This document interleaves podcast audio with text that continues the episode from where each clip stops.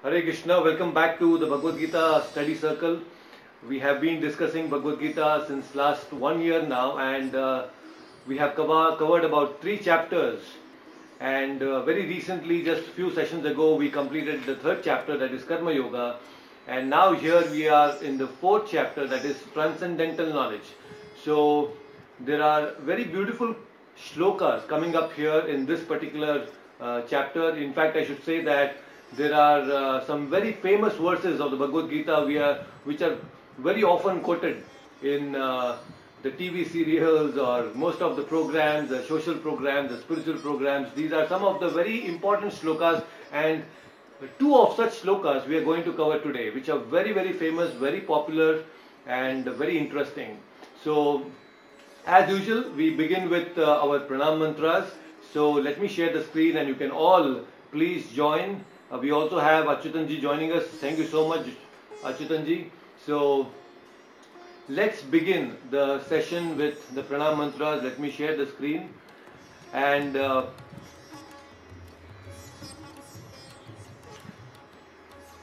here we go. Just give me a moment. And great. So, I'm sure you're able to see the screen, and let's offer this session to my beloved spiritual master, His Divine Grace, AC Bhaktivedanta Swami Srila Prabhupada, the founder Acharya of ISKCON. So let's begin with the pranam mantras. I request all of you to please join your palms and chant the shlokas, the pranam mantras along with me as they are displayed on the screen. Namo Om Vishnupadaya Krishna Preshtaya Bhutale Srimate Bhaktivedanta Swaminiti Namine Namaste Saraswate Deve Gauravani Pracharine Nirvishesha Shunyavadi Pashyata Deshatarine Jaya Shri Krishna Chaitanya Prabhu Nityananda Shri Advaita Gadadhara Srivasadi Gaura Bhakta Vrinda Namo Mahavadanyaya Krishna Prema Pradayate Krishnaya Krishna Chaitanya Namne Gaura Tvishe Namaha Namo Brahmanya Devaya Go Brahmana Hitaya Cha Jagadhitaya Krishnaya Govindaya Namo Namaha. He Krishna Karuna Sindho Dinabandho Jagatpate Gopesha Gopika Kanta Radha Kanta Namostute Tapta Kanchana Gaurangi Radhe Vrindhavaneshwari Rishabhanu Sute Devi Pranamami Hari Priye Vancha kalpatarubhyasya kripa sindhubhya evacha patitanam pavanebhyo vaishnavebhyo namo namaha. Hare Krishna, Krishna Krishna, Hare Hare. Hare Rama, Hare Rama, Rama Rama, Hare Hare. अज्ञानतिमिरन्धस्य ज्ञानञ्जनशलाकया चक्षुरुन्मिलितं येन तस्मै श्रीगुरुवे नमः.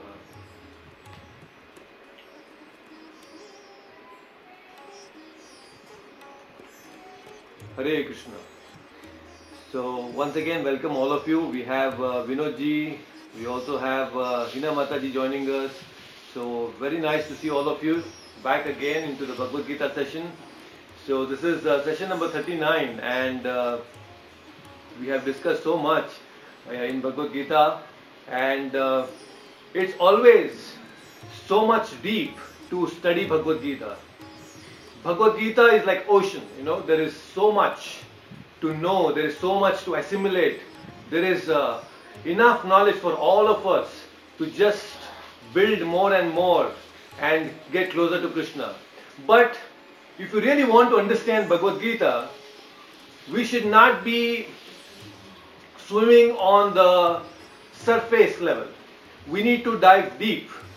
And that's why we call this as Bhagavad Gita study circle. We just don't run through, we just don't go through Bhagavad Gita, we are actually studying Bhagavad Gita. You know, can anyone tell me, when people go, especially the fishermen, when they go to the ocean and they want to fish, you know which are the fishes which actually get caught in the net? Can anyone tell me in the comment section, or maybe you can just reply or unmute yourself on StreamYard, and all my dear devotees here on YouTube, you can also comment and leave your comments here. So, which are the fishes which actually get caught in the ocean? Where do you think, which type of fishes get caught? And then, you know, ultimately they get caught in the net, and then they are actually killed, and ultimately they satisfy the tongue of the human beings. So, ultimately, my question is, who is the one? What type of fishes actually get caught? So, Vinodji is saying immature ones. How do we decide whether somebody is immature or matured? Very nice, by the way. Hina Mataji, curious kind. So, Hina Mataji is saying there are some curious fishes which actually come and they get caught. So, yes, they are curious to know something. But when they are curious, what do they do, Hina Mataji? When somebody gets curious, the fishes, when they get curious, what do they do? And by the way, that's because of their immatureness and their recklessness. That's why they do something very, even if they are very curious, they could still be not caught, right? Why do they get caught? Let me see if somebody gets the right answer. You are very close to it. They get trapped in the net, the fish net, and they ultimately die. How do they get caught? They want to know the new things. Okay, Uma Kumar is saying, all very nice. You are becoming very philosophical, all of you. That's nice. But practically speaking, let's again, I want to give some more chances to all of you. When they are reckless, when they are immature, what do they do? What do they do? Don't listen to the advice of the elders. I know you're having trouble with your younger son, maybe. Hina Mataji, or maybe even Dev is troubling you, that's why you're saying this. So, that's not the right answer. So what happens is, you see, because of their recklessness or because of their immaturity, and like you say, they are very curious, the fishes, they, although all these things are there, what they do is, they actually come to the surface of the ocean. The net actually is not very deep. The net is actually floating on the surface of the ocean. And these curious, reckless, immature fishes, when they actually try to come on the top, on the surface level, that's when they actually get caught. Right? But when the fishes are deep in the waters, the net cannot catch them. So, in study of Bhagavad Gita, we should also not be floating on the surface level. We should actually go deep. If we are simply floating on the surface, then mrityu will come. Death will come and trap us. Just like the net comes and catches all the fishes which are on the surface and they get trapped. So if we are also simply floating on the study of Bhagavad Gita at the surface level, then we will also be caught by mrityu. So does that mean that we are not going to die if we study deep? No, we will die, but we will not have a repeated birth again. So, you have to go deep in the study of Bhagavad Gita. Otherwise, we have to face death and again come back again into this material ocean. Amrita, we will be able to achieve Amrita. Mrita means death. Amrita means that which is not going to die. So if you want to really have this Amrita with you, then you need to go deep into the study of Bhagavad Gita. Right? So that's what we are trying to attempt here, and understand Bhagavad Gita in a deeper sense. So let's have a quick recap, because last session we had on practical spirituality, and I'm sure there is that evaporation of knowledge that happens over a period of time, because Krishna himself said, Krishna said in the third verse of the fourth chapter, what did he say? Sakale neha mahataha yogo nashtaparantapa. It's the effect of time, it's the power of time which makes us forget everything. The knowledge evaporates. So it's been 2 weeks and I'm sure that knowledge has evaporated a little bit. So let's have a quick recap. So what has happened in the third chapter is Krishna has very beautifully explained the Karma Yoga. So now, as he was explaining Karma Yoga, Arjuna was probably getting the question, why and how is that Krishna all of a sudden is going to speak this? Why is he speaking this Karma Yoga spontaneously? Is this something that he is speaking out of his spontaneous thoughts? So to clarify that, Krishna said, no, this is not a spontaneous thought. He said that I have spoken this knowledge to Vivaswan, the sun god.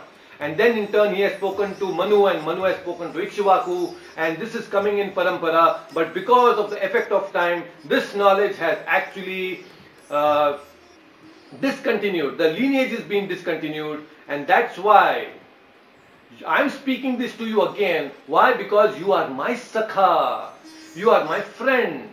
And we also understood the difference between Mitra, Suhrud and Sakha. Right? All these things we have covered in the previous session. So now, listening to this, Arjuna is having a question, a very logical question, because he knows that Krishna is his contemporary. He is his cousin and they are almost of the same age. So now when Krishna's saying that, oh, I have spoken this knowledge to sun god, now Arjuna is getting a question that how can he speak to sun god? You know, it's very logical to ask. He was probably thinking that, let me wait, Krishna will tell the answer, but Krishna was not treading the answer. Because in the third verse he said that, oh, you are my Sakha, that's why I'm sharing this. But he didn't reveal why and how he actually spoke this to the sun god.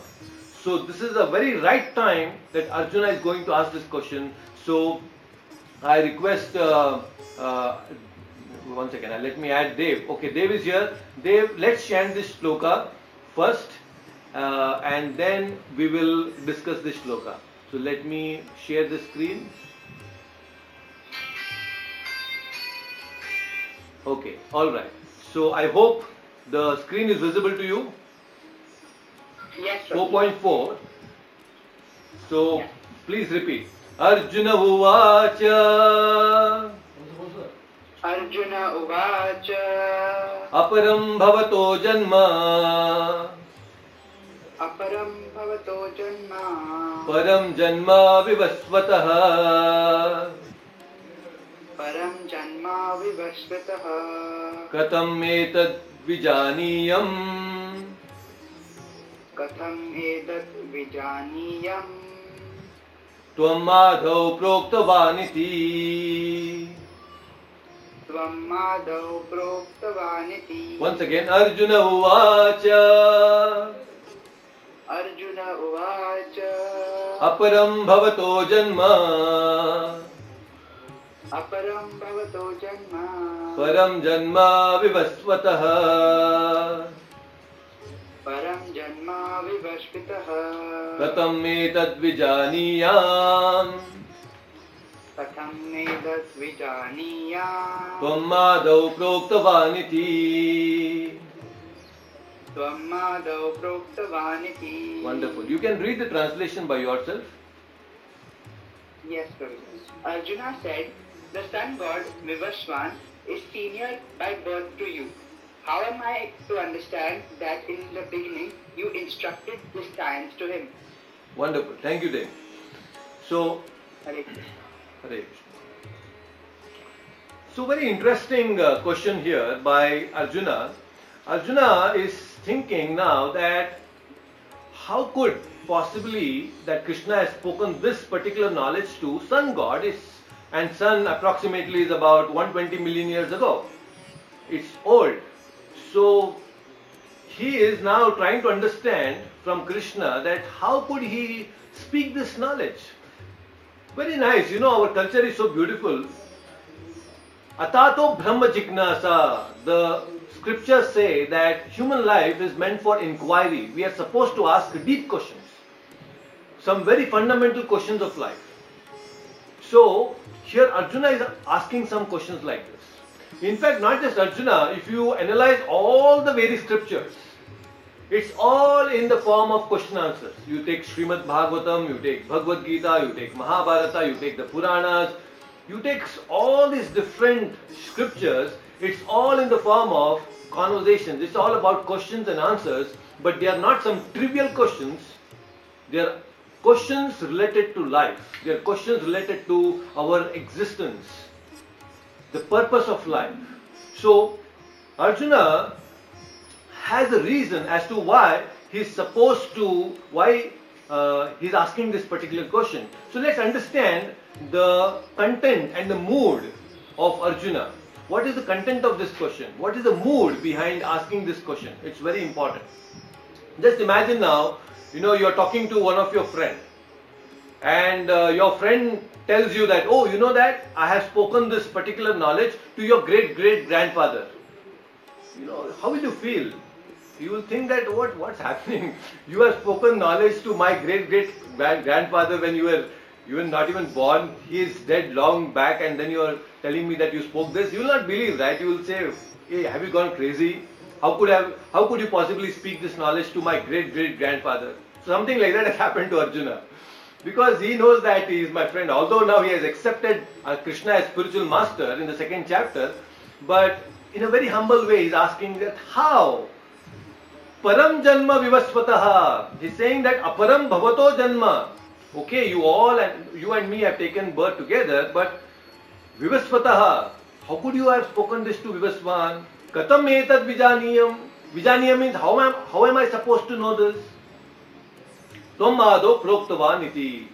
So, this is where Krishna also repeatedly has given this message in the Bhagavad Gita. Please have faith. Shraddhavan. You should always have faith in the words of Krishna. Faith is the basis for any interaction that we have in this world. Without faith, we cannot perform anything. If you get into the bus, you have that faith that the driver knows driving and he has a driving license. When you get into the plane, you are completely relying on the pilot. You have that faith, yes, this will deliver me to the right destination. Right? We, on a day-to-day basis, even our regular things is based on faith. Without faith, we cannot operate. If you want to operate in this world, you need faith. So Krishna is saying, please have that initial faith. And based on that faith, you will understand this knowledge.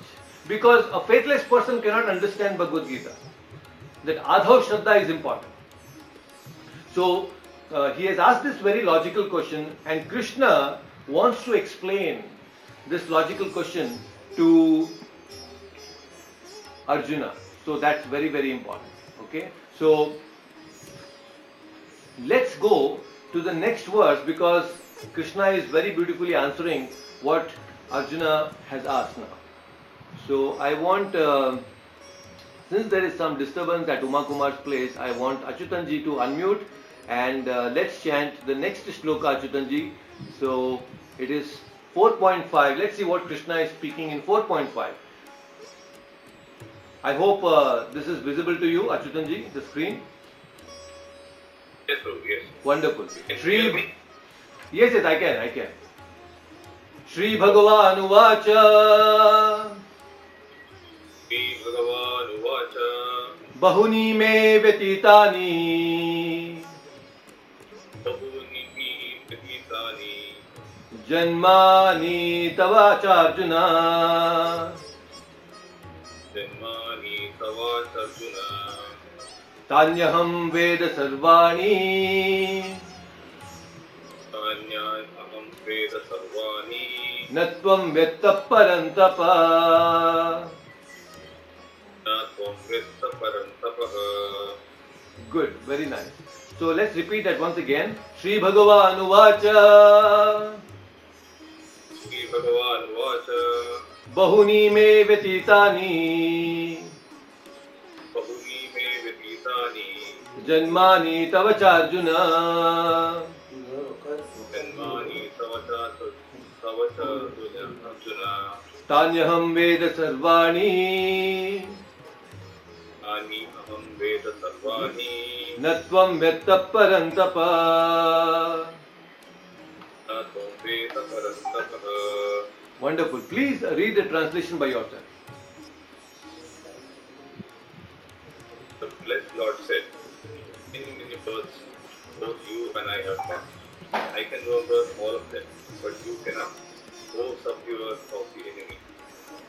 Wonderful. Thank you so much. Hare Krishna.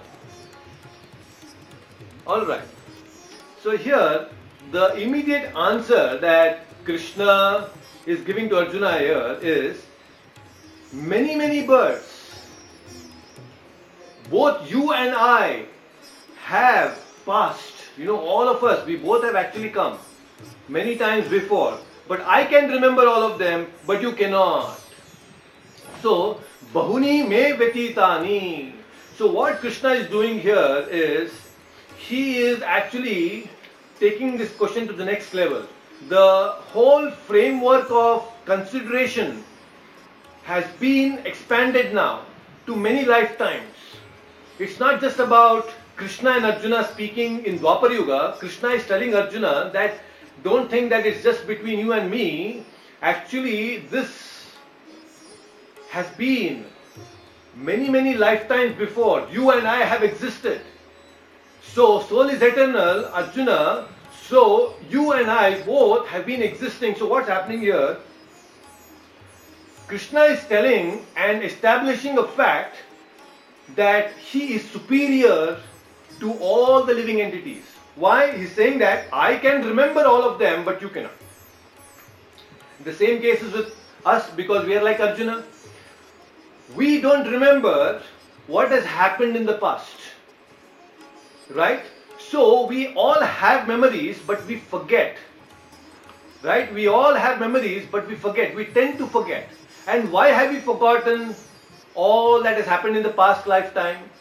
Can anyone give me an answer? Why do we forget? Why do we forget all our past lives? What is the reason behind we forgetting our past lives?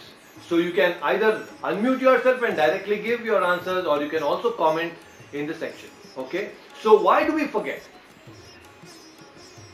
Prabhuji, it is actually it is good that we forget, because otherwise we keep thinking about the previous lifetime and this lifetime. So what's wrong with thinking about past life day? Because anyway, you must have enjoyed so many things, you must have had wonderful things in the past life. Why it is not good to remember the past? We will be keeping on contemplating on what wrong things we did. That is like the nature of the mind. We always think about, we don't keep thinking about the right things. Instead of that, we think on the things what we did wrong in the past. Okay, wonderful, very nice. That's one of the answers, very nice. It's because we have this tendency to think negative, and that may actually stop us from thinking something positive in the current lifetime. Wonderful, very nice. Vinod Chandanji is also saying that we will not be able to enjoy our present. Very nice. It's very similar to the answer that Dave gave. Uma Kumar is also saying we will suffer a lot by remembering past life. Good. So this one point has actually been hammered in your mind, I think, because all of you remember this point that we had shared earlier. So that's very nice. And Achyutanji is saying that's detachment. Yes, we will not be able to detach is what you mean, because we still keep remembering and we get attached to the past. So is that what you mean, Achyutanji? So, since we are remembering the past life, it stops us from being detached and we get more attached. Yeah, so what I meant is basically, once you remain attached to the previous life, yes, then you will not have a present life. You should not have any detachment. I mean, not have any attachment. Correct. Wonderful. That's also a very good answer actually. I was not expecting that, but it's a very nice answer. So here Hina Mataji is saying we will be stuck in those karmas and karmic bonds. Yeah, all those. Anyway, we are stuck with the karmic bonds, but it will further induce us to do the same activities again and again, and we may not be able to do the right thing going forward. So that's very nice. You see, what happens is the reason why, a technical reason, most of the memories that we have is related to the body. Most of the memories is related to the body. Oh, I got hurt. I still remember, I once pierced a sharp object in my belly region, and that mark is still there. I still remember, it gave me a lot of pain and hurt, and that mark is still there. We have some scars like that. So you see, some memories, most of the memories are related to the body, and some of them, maybe a little lesser than the body, the memories are related to the mind. So most of the memories that we have are actually related to the body and the mind. So what happens is, at the point of death, now birth and death, they are memory wipers. These are very, very painful situations. Birth and death are memory wipers. So what happens is, the moment this body dies and we have memories which are related to this body, all our memories vanish. We all forget all the past memories. It's because they were all related to the body, and the body is dead and gone, and we get a new body. But still, sometimes we are able to remember the past life, especially children. It's because they have some memories related to the mind. There are some very strong impressions which are impressed upon the mind in the past life, and they are carried forward. And that's why some of them are able to remember the past lives. Not everything, but some of them. So that is why we forget. Why? Because majority of the memories that we have is related to the senses and the body. And we forget. Once it is gone, it's gone. That's number one. And the number two reason why we forget, and it's good to forget, is because, you see, in Krishna's arrangement, Krishna has created this body so beautifully that there is an inbuilt psychological defense mechanism within us. This defense mechanism is so nice that any painful situations, memories that we have, as per the force of time, we forget all those painful memories. And it is good, like all of you mentioned, it's good that we forget all these memories, because we will not be able to live our life if we simply continuously contemplate on all the past things, all the garbage and all the painful, hurtful things that we have experienced. We will not be able to enjoy life. And that's why it's extremely important for devotees to forgive and forget. When you forgive, it becomes very easy to forget. Many people, they hold on to grudges all throughout their life. They want to maintain the grudge, and they are unable to forgive people for the hurtful things that they have said, for the hurtful things they have done to them.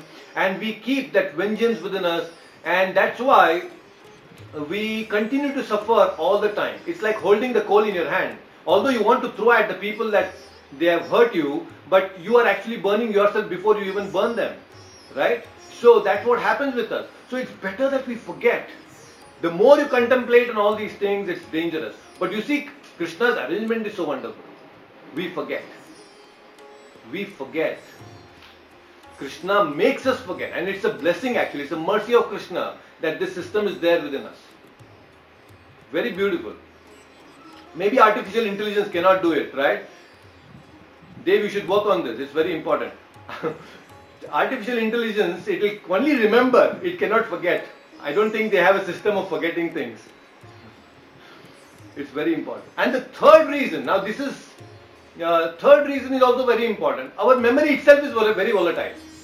Our memory, human memory, is very volatile. Why do I say? Is because, you see, today is 21st March, 2021. Do you remember what did you do in 2020, the same day? 21st March, 2020. Does anyone know? Don't tell me that you attended the Bhagavad Gita class on 21st March. No, we don't remember what we did. You see, it's so volatile. Memory, it just goes. We don't remember anything that we did last year, the same day. So, that is the difference between us and Krishna. Now, Krishna is so powerful, he remembers not just what he did on this particular day last year, but he can exactly tell us what he did this particular second, this particular minute. It is so powerful. Krishna's memory is so powerful. Matta smritir jnanam apohanam cha. In fact, the remembrance, memory comes from Krishna. Krishna says, when you forget, I give you the remembrance. Why? Because Krishna is all-knowing. He is all-knowledgeable. Past, present and future. He is Trikala Jnani. Isn't it? In fact, one more very scientific thing I want to share with all of you, because we are sharing here about memory. You know, today we are all talking about cloud computing, and everything is there in the cloud, and all the data is getting stored in the cloud, and everybody wants to put their data on the cloud. Cloud, you know, cloud means what? It's actually in the sky. Sky means Akasha Tattva. You will not believe, actually, sound. Right now, as we are speaking, the sound is actually coming from, or the foundation, the basis for the sound is Akasha Tattva, ether. Ether. We are made up of five elements.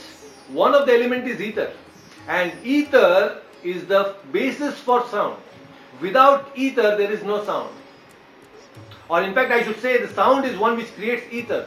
So what I am trying to say here is, all that we speak, all that we do is getting stored in the ether that is there in the cosmos. There is so much of ether. So there is a huge cloud computing that is happening in the nature, in the Prakriti. So everything that you have done in the past is all stored in the ether element. Ether is huge. It is the largest, it occupies the largest volume when it compares in the whole universe. Ether is one element which actually takes up a lot of volume compared to the other elements. I don't want to go much into detail about this, but I just want to tell you that anything that you do in this life, you speak, is all getting stored. It's everything is getting stored. If you have spoken wrong things to people, it's getting stored in the ether. And at the point of death, when you're dying, there are many instances when people are lying on the deathbed, all these things come back to your memory. The ether element will retrieve all these memories, all these bad things, good things, everything that you have done, and like a flashback, it will be shown to you at the point of death. So be very careful what you do in this lifetime, because at the point of death, everything will come like a movie. It will be showed, it will be revealed to you, all your past. And then the jiva, he will cry. Many people on the deathbed, they are dying not because they are just seeing their relatives and friends departing. No, they are also feeling or having that guilt for doing all the wrong things which they are now remembering, and so much of valuable human life is being wasted by them, and they are about to die now. They couldn't do anything. They think that they want to do when they become old, but then it's too late. So bad.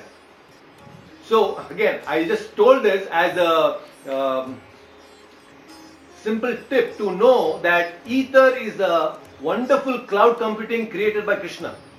So everything is getting stored. As we are speaking this, it is getting noted down in the ether. So it will be revealed to you at the point of death. Yes, at this particular time you had attended Bhagavad Gita class. So there was all this audience here and Drasigna Prabhu was sharing this knowledge. So you will remember at the point of death, hopefully. So if you remember, it's very nice because you are remembering Krishna. So more we engage in studying Bhagavad Gita, associating with the devotees, chanting the holy names, that is what is going to be revealed to you at the point of death. We will remember Krishna and go to Goloka. That's the ultimate goal. So do not waste time. Do not waste time. And do not speak anything ill to others. Because when we speak ill to others, especially when we use very harsh words to people, you know, all those things will come back and you will be able to listen to them, your own words. So that will be more painful. So that's how we need to avoid all those things. So here Krishna is saying that we existed, you existed, I existed, but I remember them all. Why now Krishna is able to remember is because Krishna's body is not like our body. Krishna's body is Satchidananda body. We change our bodies, memories are gone. Krishna's body is a spiritual body and it is always eternal, always fresh. And that's why Krishna's memories are also constant. He never forgets because his body never changes. He has an eternal form. You see, there is a lot of logical discussion here that is happening. Because Krishna does not change his body, he never forgets. He'll never forget what he has done. So wonderful. So that's the beauty of Krishna. And very nicely it is said that how Krishna, here, it is said, Advaitam Achyutam Anadim Ananta Rupam Adhyam Purana Purusham Navayovanam Cha Vedeshu Durlabham Adurlabham Atma Bhaktau Govindam Adi Purusham Tamaham Bhajami. Prabhupada says in this purport that Advaitam Achyutam. Achyutam means he never falls from his position. Yeah, I think you are able to hear the background music that is going on here. So, but anyway, I'll still continue. I'll not get interrupted by them. So, there is some background music. Maybe we should do some kirtan here with this background music. So, just give me a minute. Maybe that will get. By the way, if you have any questions, meanwhile, I think you can keep thinking about it and you can ask. Ah, yeah. Now the noise is gone. Okay. I'm sorry for that interruption earlier. Okay. So Advaita Achyutam. Achyutam means we have Achyutamji also here. Achyutam means one who does not fall from his position. So Krishna remembers. Because he remembers, he never falls down from his position. What a wonderful position that Krishna has. And Navayavanam cha. Navayavana means Krishna's body is always fresh. Have you seen any picture of Krishna where he looks with all big beard and, you know, very weak? You will never see a picture or image of Krishna where he looks very weak. Krishna is very youthful. He will always look as if he is just 16 years old. Krishna lived for 125 years on this planet, but still at that age, he was ever fresh. He was looking like a small 16-year-old boy. On the battlefield of Kurukshetra, he was still young. Although Arjuna was looking a little old, but then Krishna was ever young. Because Navayauvanam cha. His body is ever fresh. That is the special body. Now, if you want to remember everything and never be forgetful, then you should also get such Satchidananda body. So I'm sure you're all very excited to get this wonderful spiritual body. Just imagine all of you get the spiritual body. Once you get that body, spiritual body, you will never forget. You will remember everything. It's so wonderful. That will happen only in the spiritual world. And the best part of the spiritual world is you will not have any negative memories. You will not have any painful memories. In the spiritual world, it's all wonderful, glorious, blissful memories, and you will constantly remember them. So this is the position why Krishna never forgets, is because he never changes the body. We change the body and we forget our memories. So that's one thing that Krishna is saying here, and he's saying that you existed, I also existed, O Parantapa. So that's very nice that Krishna is establishing his superiority here with respect to the jivas. So let's go to the next verse, and that's very nice. So we have Vinodji. Let's chant the next verse. It's a very interesting verse again. So you can unmute yourself and let's chant verse number 6. So is this screen visible to you, Vinodji? Let let me add him to, okay. Yeah, I think now you should be able to. Alright, so Vinodji, is this visible to you now? Yes, it's visible. Wonderful. Ajopi sanna vyayatma. Ajopi sanna ayatma. Bhutanam ishwaropi san. Bhutanam ishwaropi san. Prakartim swamadishtaya. Prakartim swamadishtaya. Sambhavami atma mayaya. Sambhavami atma mayaya. Once again. Ajopi sanna vyayatma. Ajopi sanna vyayatma. Bhutanam ishwaropi san. Bhutanam ishwaropi san. Prakartim swamadishthaya. Prakartim swamadishthaya. Sambhavamyatma mayaya.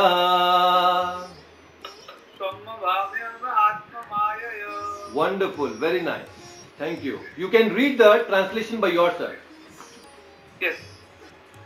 Although I am unborn and my transcendental body never deteriorates, and although I am the Lord of all sentient beings, I still appear in every millennium in my original transcendental form. Wonderful. Thank you so much. Thank you. So, again a very interesting shloka here. So, this particular shloka, Krishna is saying, Ajopi san avyayatma bhutanam ishwaropi san. It means that Ajo, Aja, Ja means Janma, to take birth. Aja means to not take birth. Ajo means that you are unborn, like we are all spirit souls, we are unborn. Krishna, who is the Supreme Lord, he is also unborn. We are eternal all the time. Ajopi san avyayatma. So what is avyayatma? Avya means without deterioration. So the soul never dies. The Krishna, being the Supreme Soul, he also never dies. There is no birth and death to the spirit soul. But there is a difference between the soul and the super soul. And what is that? Krishna is saying, Bhutanam Ishwaropi san. Of all the Bhutanam, the living entities, the different living entities, I am the Ishvara. All the different living entities are my manifestation. They are all coming from me. So we are all part and parcels of the Supreme Lord. Prakartim Swamadishthaya. I manifest myself with respect, with my internal potency. Sambhavami Atma Mayaya. I come, I take a different forms into this material world by my internal potency. So, this verse is has been a very good recipe for huge debates between the Vaishnava and the Mayavadi. So, Vaishnavas and Mayavadis have literally, they have waged a war against each other quoting this particular shloka, because here Krishna is saying that Prakartim. He is saying that Prakartim Swamadishtaya. I come from Prakriti. So what Mayavadis tend to say is, oh Krishna, he is not a supreme God, he is human like us, but he is a supreme human. They say that he is supreme human because he is also coming from Prakriti. You see, that's the understanding that people have. But Sambhavami means to manifest, to come into existence. But Krishna is saying, how does Sambhavami happen? Atma Mayaya. That Atma Mayaya means I manifest in different forms because of my internal potency. So broadly speaking, the Supreme Lord has three types of potencies. There is Antaranga Shakti, there is Bahiranga Shakti, and there is Tatastha Shakti. Bahiranga Shakti means this Maya that we speak, this Durga Devi who is actually controlling the material nature. This is called Bahiranga Shakti. Bahiranga Shakti is also energy of the Lord, but its functionality is different. Now it controls, this Bahiranga Shakti controls all this material universes. But there is Antaranga Shakti, there is internal potency of Krishna.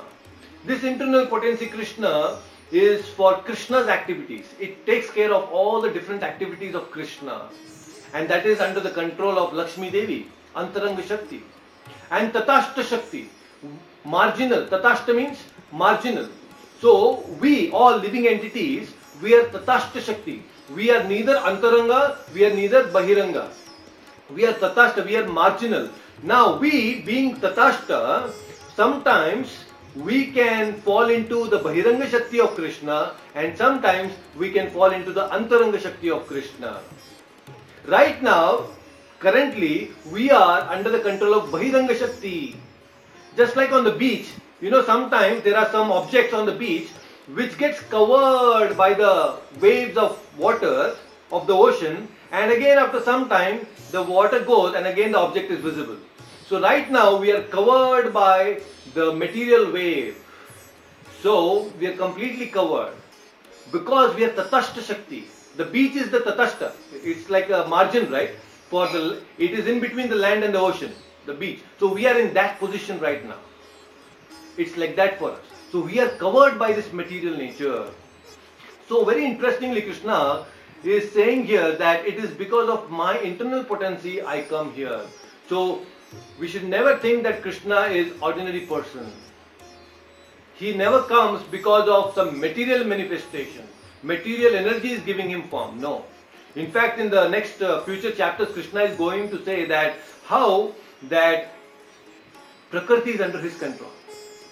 He says that all this Prakriti is Maya Dekshina Prakriti Sweta Sutaracharam. He says that all this material energy is under my control. He is the controller of this Prakriti. He never comes under the Prakriti. So Krishna is making it very clear here that although you are existing, I am existing, but you come, all of us, we come under the control of material energy. But when Krishna comes with his internal potency. Just like I had given this earlier, this analogy example of how when a prime minister of country, he visits the prison, it is not that he is forced into the prison, he is actually going into the prison by his own will, with his own accord, to probably give some nice motivational speech to all these prisoners there and rectify their problems and all the misgivings that they have done, and then again come back and lead a normal life in the society, like a normal citizen. But the PM, when he is in the prison, he is not subjected to the laws of the prison. He is completely free. He can roam around wherever he wants, right? But we prisoners, no, we cannot. We don't have that freedom. So when Krishna, he is the supreme prime minister of the whole universe, when he comes into this prison, this material world, he is not subjected to the laws of this material world. There is a difference. Because he is this controller. He is never subjected to birth, old age, disease and death. But we are actually subjected to birth, old age, disease and death. So this is the difference. So he never acts, never comes under the control of Prakriti, this material Prakriti. So this is the difference. So now the next two shlokas are very interesting, very, very important. And let's try to understand a little bit more about this upcoming shlokas and very, very famous shlokas. So probably it will be very easy for all of you to chant. So now let's see if Uma Kumar can read. Uma Kumar, you can unmute yourself. I'm going to display the screen. Yes, Guruji. Let's chant this shloka. It will be very nice. And then, okay, just give me a minute. Okay.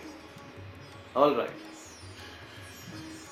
4.7 Yada yada hi dharmasya Yada yada hi dharmasya Glanir bhavati bharata Glanir bhavati bharata Abhyuttanam adharmasya Abhyuttanam adharmasya Tadatmanam srijamyaham Tadatmanam srijamyaham. Once again, Yada yada hi dharmasya Yada yada hi dharmasya Glanir bhavati bharata Glanir bhavati bharata Abhyuttanam adharmasya Abhyuttanam dharmasya Tadatmanam srijamyaham Tadatmanam srijamyaham. Wonderful. Please read the translation by yourself. whenever and wherever there is a decline in religious practice, or descendant of Bharata and predominant race of my irreligion, at that time I descend myself. Wonderful, thank you so much. So, very popular shloka, most of you are already aware of this, and there are so many things that we have discussed previously, but here Krishna is giving a very interesting thing, a very nice shloka, and this is a very merciful nature of the Lord. See, Krishna is so loving.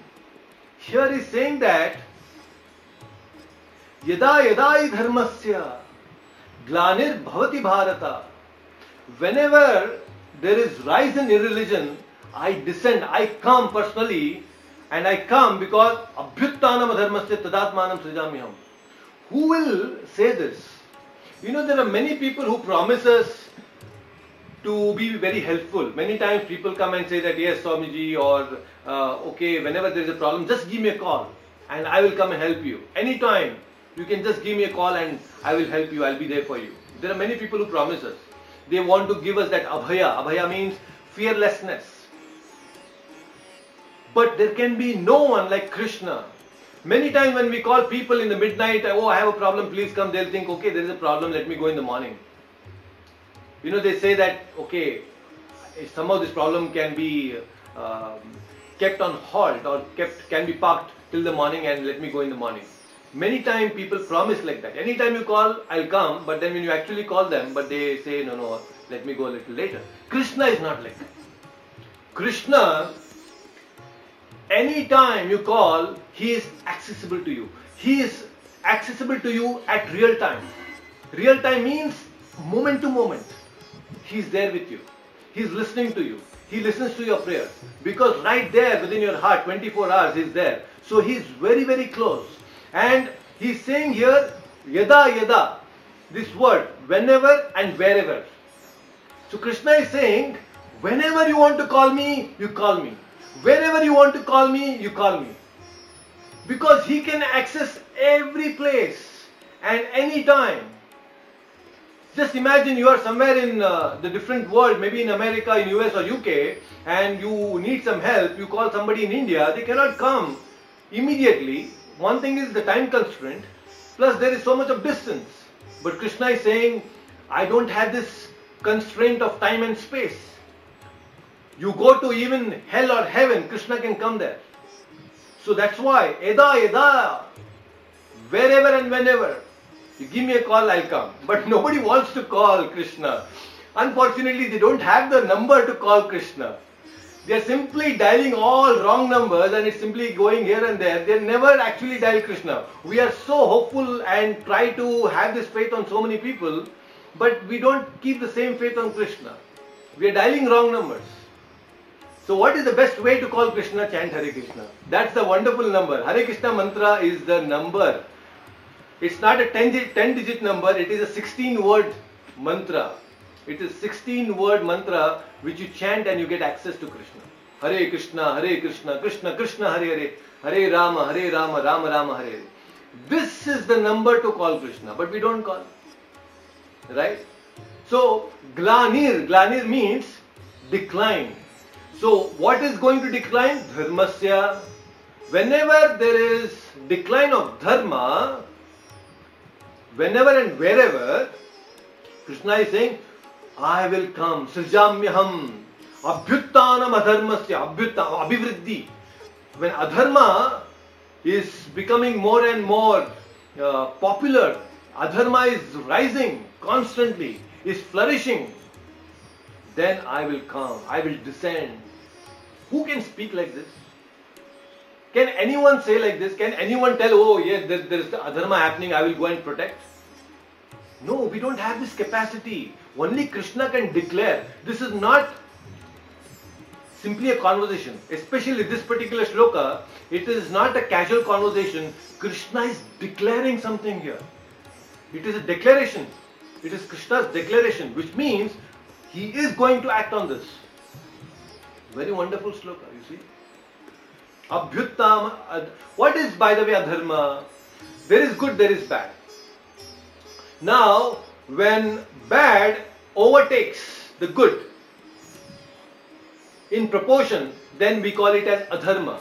And vice versa, when bad is overtaken in proportion by good, then we call it as dharma. So whenever adharma is more, relatively speaking, when compared to good, then Krishna is going to come. Now, dharma, this word is multivalent. Now, what do I mean multivalent? It means it can mean a lot of things. Dharma is not does not have a single meaning. Dharma has multiple meanings. And what are those? You see, like previously we spoke about dharma at the constitutional level, at the soul level. The soul has a constitutional dharma, and that is to love and serve Krishna. Then we have dharma at a vyavaharic level. You know, we have to be like practical spirituality, right? We were discussing about cleanliness. We spoke about prasadam previously. So that is also a dharma at a vyavaharic level, where it's a devotional act again. So there we also have to follow dharma, how to deal with people, how to deal with things, how to deal with our own self. This is also dharma. So that is another level of dharma. Another dharma is at a transitional level. Transitional level means where we are doing sadhana bhakti. As a sadhakas, we are discussing about practical spirituality. So this is all about transitional dharma. So what I am trying to say here is, whenever there is adharma, when there is rise in adharma, Krishna appears to re-establish. He comes, he descends. How does he descend? He uses his internal potency and he takes a form. And that's exactly what he's doing on the battlefield of Kurukshetra. As he's speaking, he's actually doing this.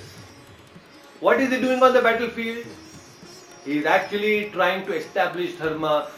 Dharma, which was actually overtaken by adharma, adharma created by the Kauravas, this Duryodhana and party. So much of adharma, chaos they had created in the society. And to re-establish, he has again come. Just imagine when Krishna came, he had to kill so many demons. This Mother Earth was suffering. Why? Not because of the weight of the population that is growing. No. This Earth is capable enough to handle 10 times the population or even more.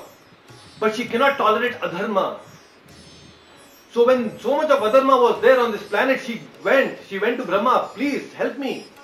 I'm suffering here of all this nonsensical people. So Brahma said, I cannot do anything, let us go to Vishnu. And Vishnu said, okay, I'm going to come. You see? Why? Because adharma was on rise. The good people were suffering. And that's why Krishna had to come. Krishna came. And so many demons he killed. Putana, Shakatasura, Vritrasura.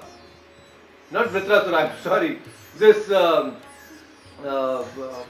fire demon. And then there was this, he taught something to Indra. So many demons, unlimited demons he killed, right? Then Kamsa himself.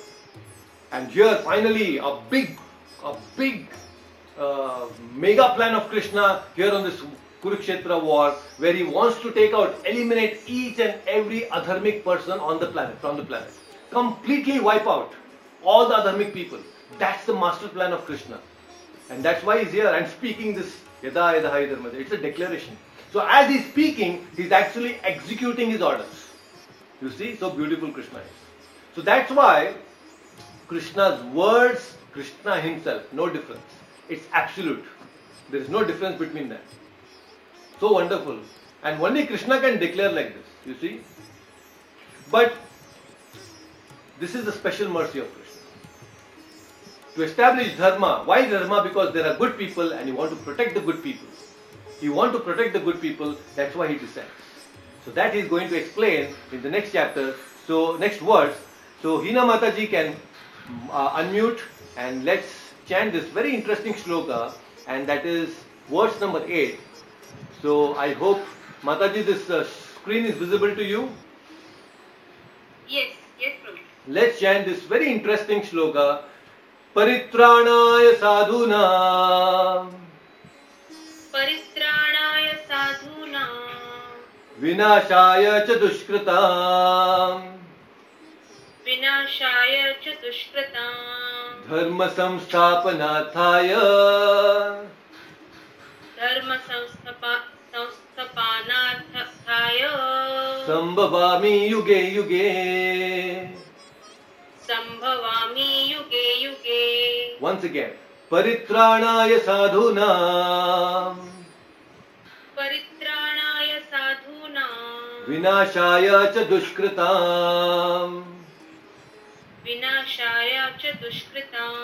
Dharma samsthapanathaya. Dharma samsthapanathaya. Sambhavami yuge yuge.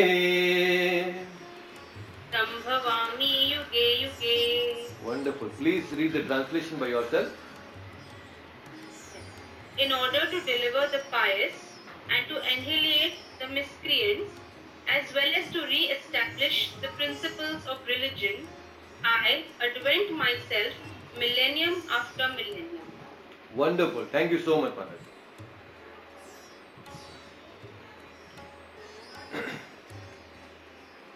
Great. So this is a very interesting shloka again. And the most important, one of the very important shlokas in the Bhagavad Gita, and especially in this chapter. Paritranaya sadhunam. What does it mean? Paritranaya sadhunam. So, whenever there is adharma, when there is abhyuttanam adharmasya, that happens, then tadatmanam srajamyaham.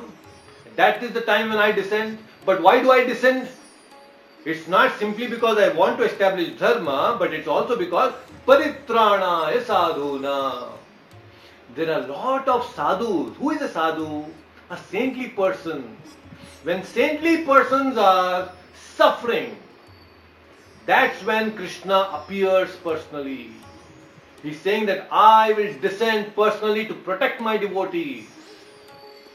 So, you know, there was this King Akbar, and Akbar also had Birbal as a minister in his court, and although there were a lot of other people, kings, Akbar was a kind of relatively good Mughal king because he was favorably inclined towards our Vedic culture, and he used to read Bhagavad Gita, and he also used to support the construction of temples. There are many temples which were supported in North India. If you go to Mathura, Vrindavan, Akbar was the only person probably who has actually helped some of the Hindus in building and constructing temples. So, there are some very nice things here.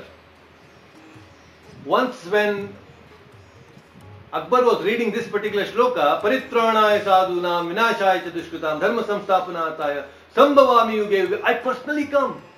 So, this was indigestible to Akbar. He said that why the Lord has to come personally? He can send someone, right? He can send some of his people to take care of all these people, like the good people, and then he can protect them. Why he has to personally come to protect? So, when he asked this to Birbal, Birbal said, my Lord, I have this answer, but I will not give you immediately. You have to wait for this. So once when Akbar and Birbal, both of them along with the son of Akbar and the boatman and everybody, they were actually going on a boat in the river. So while they were actually on the boat, Birbal pushed the son of Akbar into the waters. Suddenly, when he saw the son falling into the waters, Akbar himself, he jumped into the waters and he protected, and when he came back onto the boat, he said, Birbal, how could you do this? You are my minister, I pay you, and you are pushing my son. So then Birbal said, my Lord, when your son fell into the water, why didn't you ask some of your soldiers to jump into the water? Why did you personally dive into the water? He said, well, I love him, he is my son. So that's when Birbal said, similarly, just like you personally jumped into the waters, you did not order anyone else. Because he is your son and you love him, you personally died. Similarly, Lord Krishna, when he loves, of course he loves everyone, but when there is someone who is intimately connected to Krishna, devotees, the saintly sadhunam, when they are in pain, Krishna, as a loving father, he personally comes to protect his devotees. That is the quality of a real father, you see. So, paritranaya sadhuna, he protects his devotees. That's why he comes. So,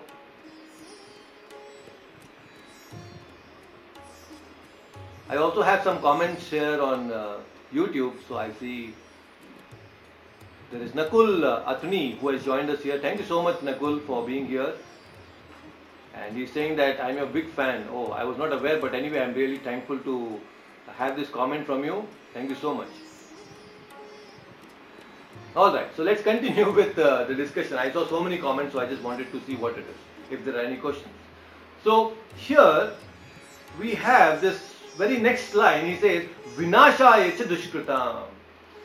So here he's saying that I will destroy all the inimical people, those people who are going to give pain to my devotees, sadhunam. I'm going to destroy them. See, the order in which Krishna speaks is also so nice. Krishna is very nicely saying, first he said, I come onto this planet, this material world, because I want to protect my devotees. He's not saying that I come here because I want to destroy the negative elements. Because to destroy the negative elements, just the blink of Krishna, when he blinks his eye, that's enough. He can shut down. What to speak? If he says that within the heart, if he says, if he wants, if he wills, he can stop our heartbeat. Right now, that capacity Krishna has. He's sitting in the demon's heart. He can just stop the heartbeat. That's enough. He will kill everybody. But no, he comes personally because he wants to protect. He wants to reciprocate with his devotees. Because the devotees have put so much of faith in Krishna. And they want to see that Krishna protects them. When Prahlad Maharaj was put into difficulty by Hiranyakashipu, to kill Hiranyakashipu was not a big deal for Krishna, for Narasimha. But he came personally from the Ugra Stamba. He came out of the Stamba. Why? Because my devotee has put so much of faith that I am present in this Stamba. I am present in this pillar. I have to prove my word, the words of my devotee right. I am going to appear from the pillar. Just see. Paritranaya sadhuna. Arjuna, the Pandavas are difficulties. He comes personally running. Draupadi is calling, oh, how can I feed this? Durvasa Muni and all his disciples. She calls Krishna. Krishna comes personally. Paritranaya sadhuna. Just see. Gajendra is in pain. The crocodile has caught him. Again, paritranaya sadhuna. To kill the crocodile, to kill all these negative elements doesn't take time for Krishna. He comes because he wants to have a nice loving relationship with the devotees. And he sets an example like this by taking incarnations that yes, I come personally to protect my devotees. Every time, every single time. There is a constant conflict, the battle between good and bad. This good and bad is there within us. Adharma and dharma both are there within our heart. And there is a battle that is going on constantly. On a day-to-day basis, there is a battle within our heart that is going on. And the same battle which is there in the heart is projected outside by the people. And that's why we see there is a constant battle between good and bad elements within the society also. The same thing is getting projected outside. Right? So that's why we need to understand that Krishna incarnates in specific forms. He's not ordinary. Dharma samsthapanarthaya Sambhavami yuge yuge. I come because I want to re-establish dharma by giving the control to my devotees. After this battle of Kurukshetra, you Pandavas are dharmic people and I will re-establish Yudhishthira to be the king, the emperor of the world. Dharma samsthapanarthaya. I will not rule it myself, I will give it to the devotees. In the time of Ramayana, when there was a battle between Ravana and Ram, Lord Ram, he eliminated Ravana and then Dharma samsthapanarthaya, he told his dear devotee Vibhishan, now you rule Lanka and you ensure that dharma is carried out from here. Dharma samsthapanatha. That is the beauty of Krishna. Who can do this? Who can declare other than Krishna? Nobody can do this. It's only Krishna who can declare like this. Dharma samsthapanatha. Why dharma is important? It's because we will suffer. When we do adharma, we suffer. And by dharma, we elevate ourselves to Krishna consciousness.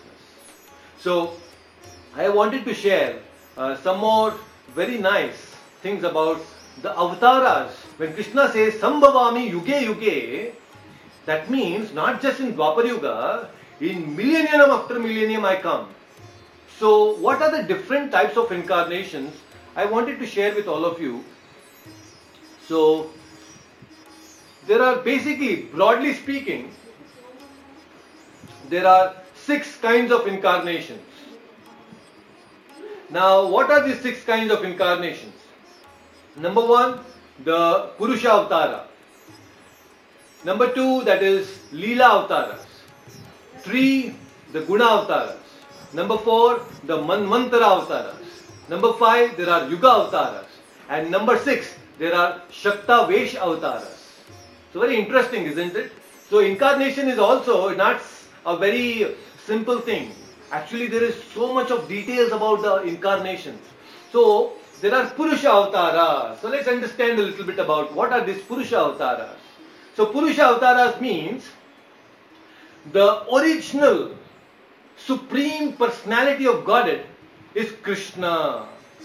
In the Srimad Bhagavatam, there is a very nice verse which says that Ete chamsa kalaha pumsaha Krishnastu Bhagavan Swayam Indriyari Vakulam Lokam Mridyanti Yuge Yuge.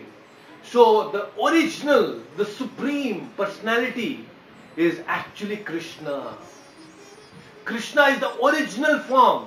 When we talk about the absolute form of the Lord, it is Krishna, the two-handed form with the flute in the hand, with the feather on his crown, the bluish boy, this beautiful lotus-eyed boy is the original personality. Ete chams kalaha pumsa. Vyasadeva is saying this. Very nice, very important. And I just want to check, very beautifully Krishna also has said, Prabhupada is mentioning about one very nice verse, one very nice statement that Krishna, just give me a moment, I'm just checking, very nice in the purport, Prabhupada has explained one very nice verse.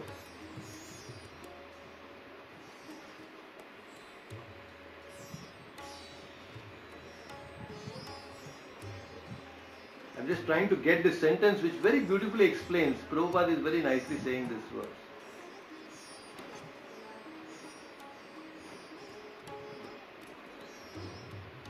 Just give me a moment.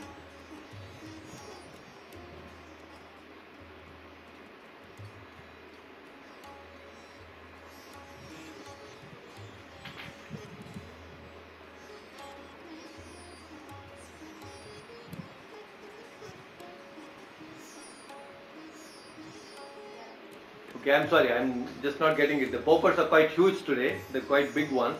So it's difficult to get the exact sentence where very beautifully Krishna is explaining. You can read this particular purports of Prabhupada that we have discussed today. You will definitely get and enjoy very nicely the understanding of that particular sentence. Anyway, let me see if I get it later. So Purusha Avataras, what are these Purusha Avataras? Let's understand. So Krishna is the original personality, and from Krishna then there are expansions. Then there is the immediate expansion, that is Balarama, and then that is Sankarshana, it's also called Sankarshana.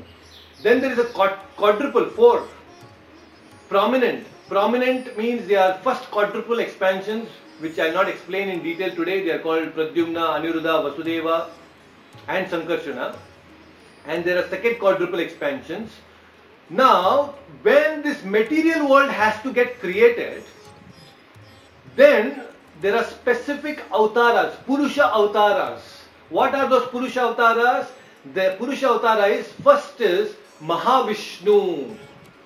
Mahavishnu is lying on the causal ocean, and then we have seen that image previously. When he breathes out, when he exhales, all the different universes like bubbles, they come out from the pores of his skin.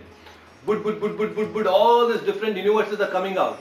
So that form is Mahavishnu. From Mahavishnu, who has created all these different universes, the concept of multi-universe is very much proved here. Now, there is the next expansion from Mahavishnu, that is Garbhodakshaya Vishnu. Garbhodakshaya Vishnu means in every bubble, that is every universe, there is an expansion called Garbhodakshaya Vishnu. So, Garbhodakshaya Vishnu further expands himself into Shirodakshaya Vishnu. So, these three are actually Purusha Avatars. Shirodakshaya Vishnu means it is there in every atom, in everybody's heart. The form is actually Shirodakshaya Vishnu. So, Mahavishnu, Garbhodakshaya Vishnu, and then Shirodakshaya Vishnu. These three are called Purusha Avatars. Then, there are Leela Avatars. Again, there are, broadly speaking, 25 Leela Avatars. Leela means pastimes. We don't do Leela, right? Our activities are not called Leela. Our activities are called Karma. But when Lord comes and performs His activities, they are not called Karma, they are called Leela. Because they are transcendental. So there are about 25 Leela Avataras which are explained in the Srimad Bhagavatam. Like Kurma Avatara, Matsya Avatara, it's Leela Avatara. Then there is this, we have Krishna, we have Rama, we have Buddha. These are all different Leela Avataras. Different Leelas, Narsimha, they come and they perform the Leela. That's why it's called Leela Avataras. So these are all Leela Avataras. Then the third is Guna Avataras. Guna means there are three gunas, Sattva Guna, Rajo Guna and Tamo Guna. Three gunas. So Sattva Guna is actually under the jurisdiction of Vishnu. Now Brahma in one sense is actually an expansion of Vishnu who takes charge of the Rajo Guna.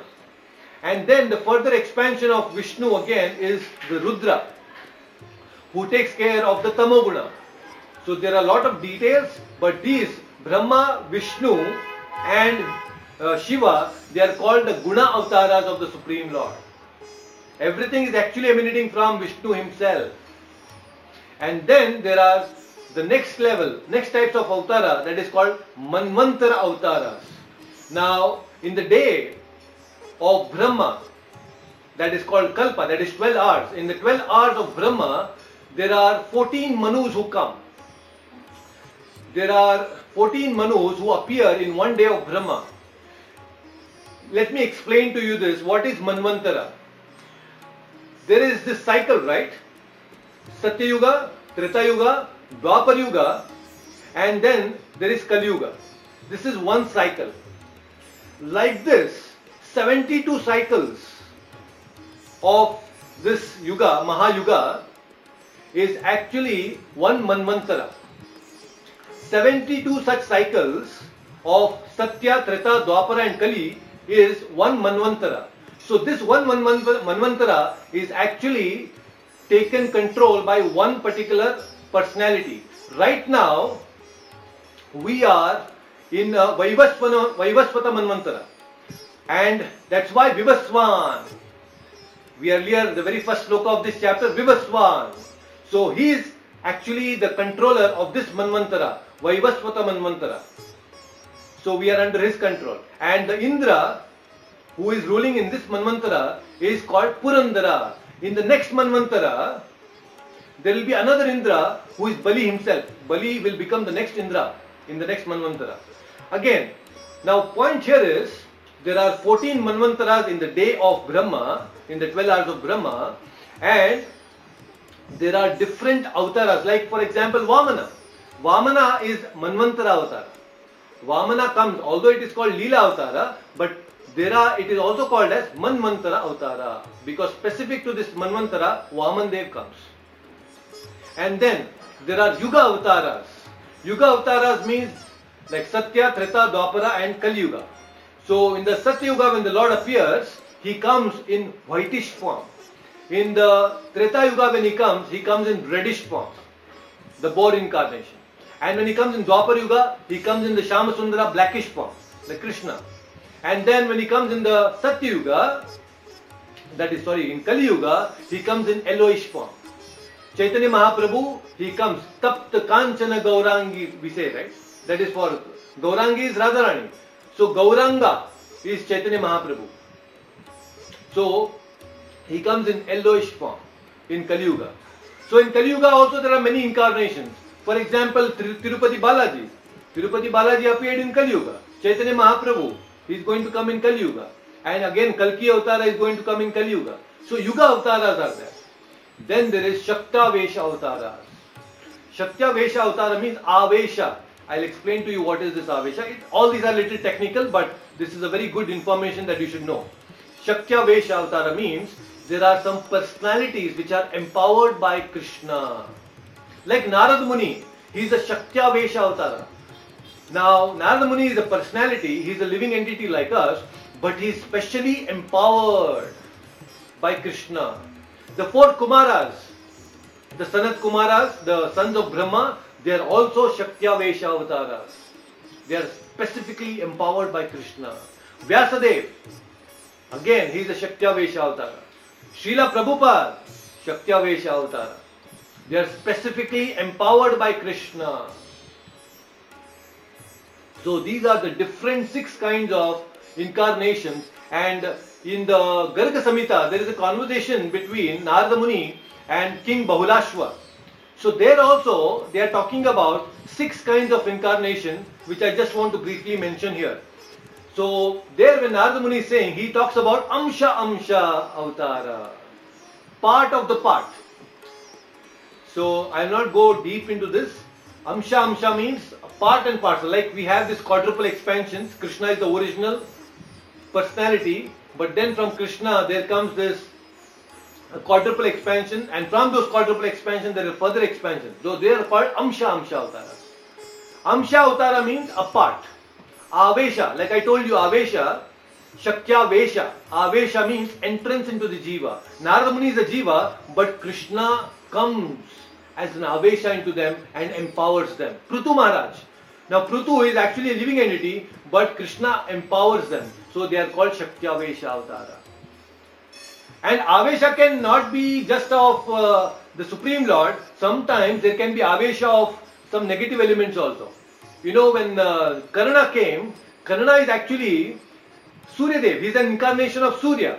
But Karana has had an Avesha of a demon. Sahasrasura, Sahasra Kavachasura, something like that he was. I don't remember his name. So he had Sahasra Kavacha. It's because of the demon. So Avesha was there. In Putana, although she was a demoness, there was an Avesha of Urvashi in Putana. So there are a lot of things to be known about Avesha. Then Kala. Kala means a full part, an incarnation in full. And Purna means it's full. Like Vishnu is Purna Avatara, but Paripurnatma is Krishna. If there is one incarnation which is Paripurna, and that is Krishna, the Supreme Original Personality of Godhead. Just like a candle, you take a candle and you take that candle and you light another candle. Now both the candles will actually light in a similar fashion. They have the equal similar potency to give light. But still, the first candle is the original candle. So from Krishna, all the different incarnations, the Manvantara Avataras, the Purusha Avataras, the Leela Avataras, the Guna Avataras, all these different incarnations are coming from the original source, and that is Krishna.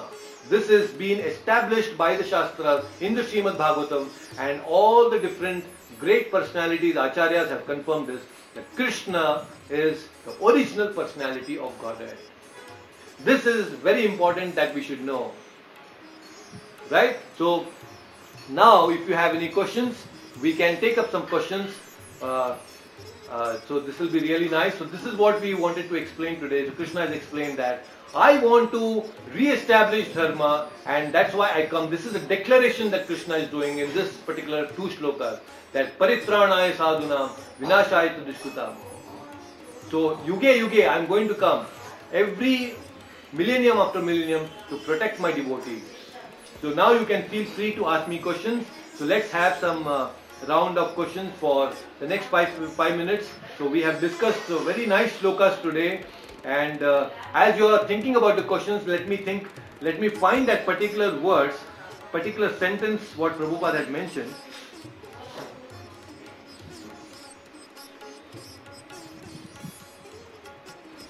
Here he mentioned in the fourth verse, in the purport, in the fourth verse of today, 4.4 purport, Prabhupada says very nicely,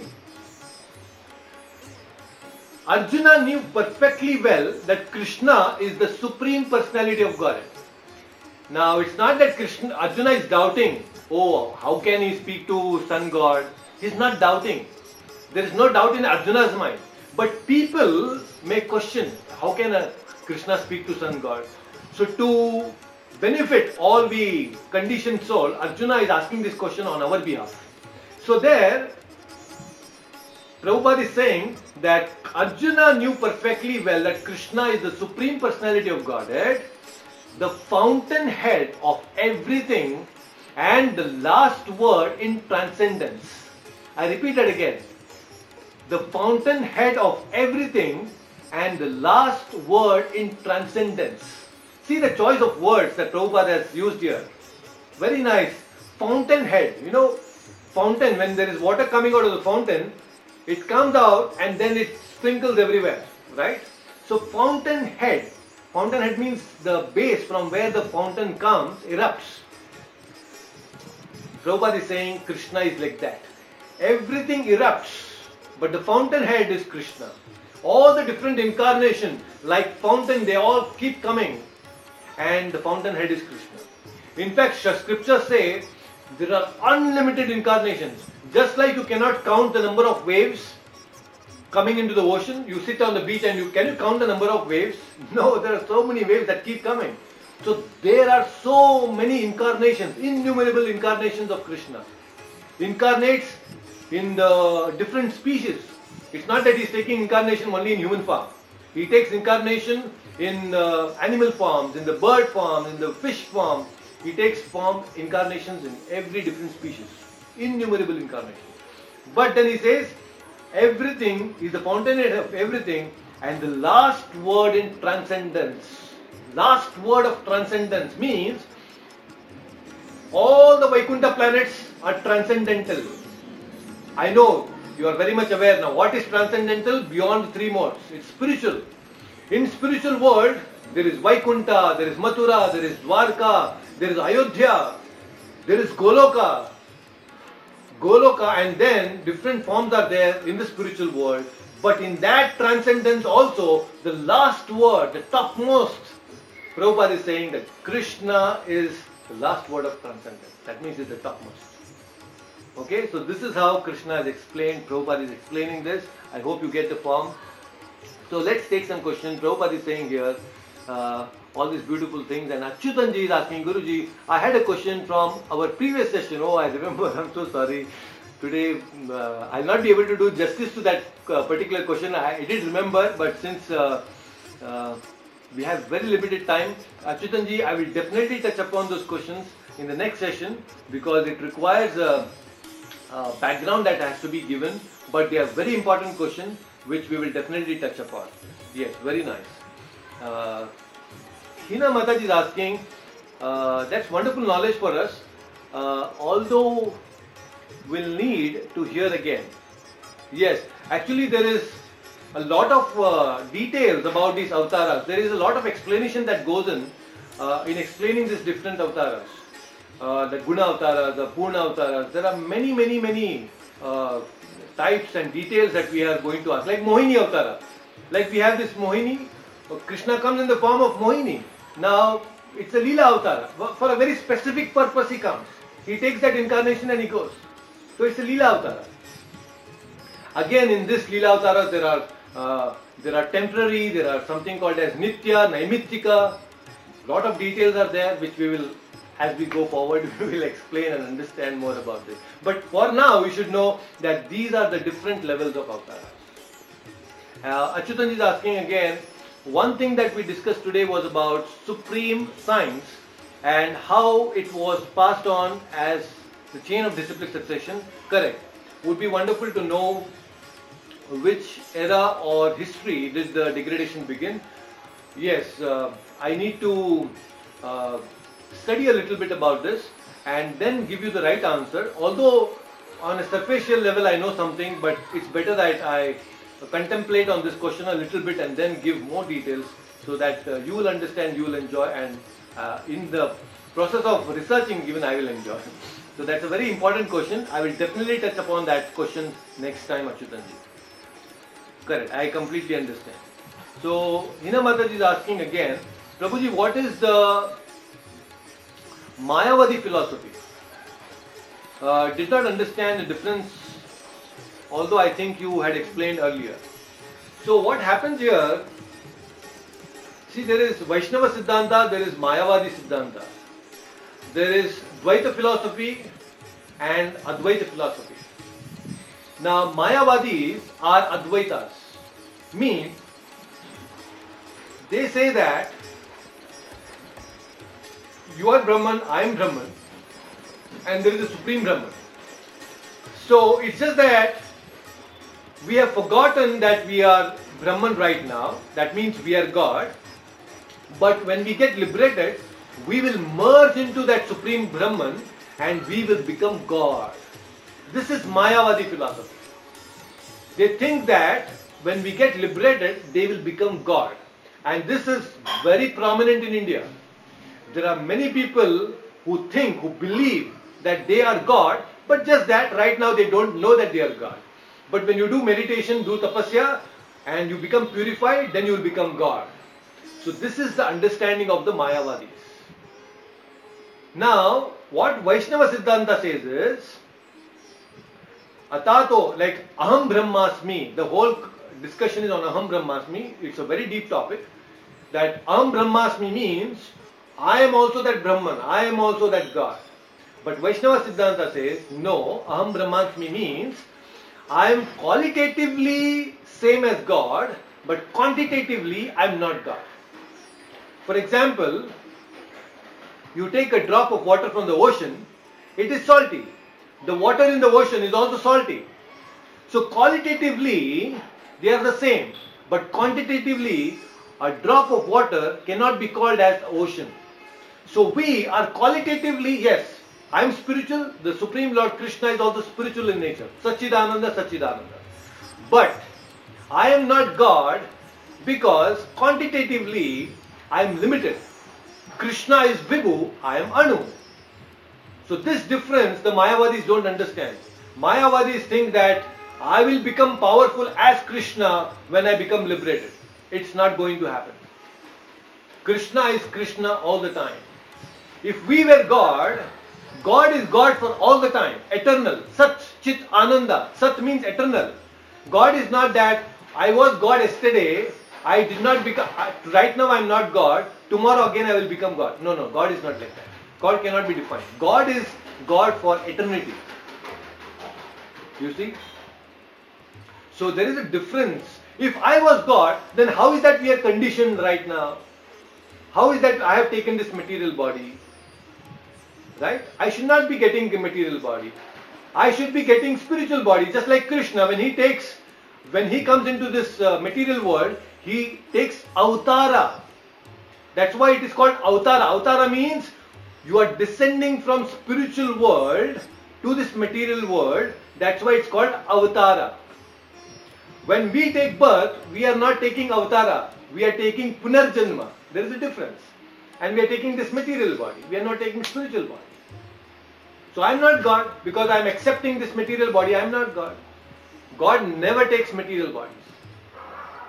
Right? We are becoming old. We are going to die one day. So this difference is there between the Jivatma and the Paramatma. This difference is not understood by the Mayavadis. Now Krishna is going to smash all these misconceptions in the Bhagavad Gita. All these are actually to tell the Mayavadis that we are not same as Krishna. We are not Krishna. Right? So I hope this gives you a little idea about what is Mayavada and what is the Vaishnava Siddhanta, the Dvaita philosophy, Advaita and Dvaita. So there is oneness and difference. This is called the philosophy of Chaitanya Mahaprabhu, Achintya Bheda Abheda Tattva. Achintya Bheda Abheda Tattva means there is simultaneous oneness and difference between us and the Supreme Lord. Oneness in quality, difference in quantity. So that is Achintya Bheda Abheda Tattva. So we'll explain and understand more about this as we go forward. So there are a lot of things that we want to discuss. Right, so any more questions? If there are any, please feel free to ask. If not, then we will definitely touch upon the question that Achyutanji has asked. I'm really sorry I could not touch upon that today, but next session definitely that question will be asked, and it's very important. And since we have just discussed about Paritranaya Sadhunam, and also we have discussed about how Krishna appears again and again to protect the sadhus, so this is very relevant question to these two shlokas, the 7 and 8, so we will definitely touch upon this next session. Okay, so thank you so much for joining today once again. So we will definitely discuss more and continue our study, and Krishna is going to wonderfully explain in the 9th verse about his position, about Krishna's supreme position in the 9th verse. So that will be an amazing thing. We will get more details about Krishna's personal potency and Krishna's beautiful forms and qualities. So I think that will be really very nice. So Krishna is very merciful Lord, and He's explaining all these things for our benefit. So please take care. Until then, we'll see you again next Sunday. Hare Krishna.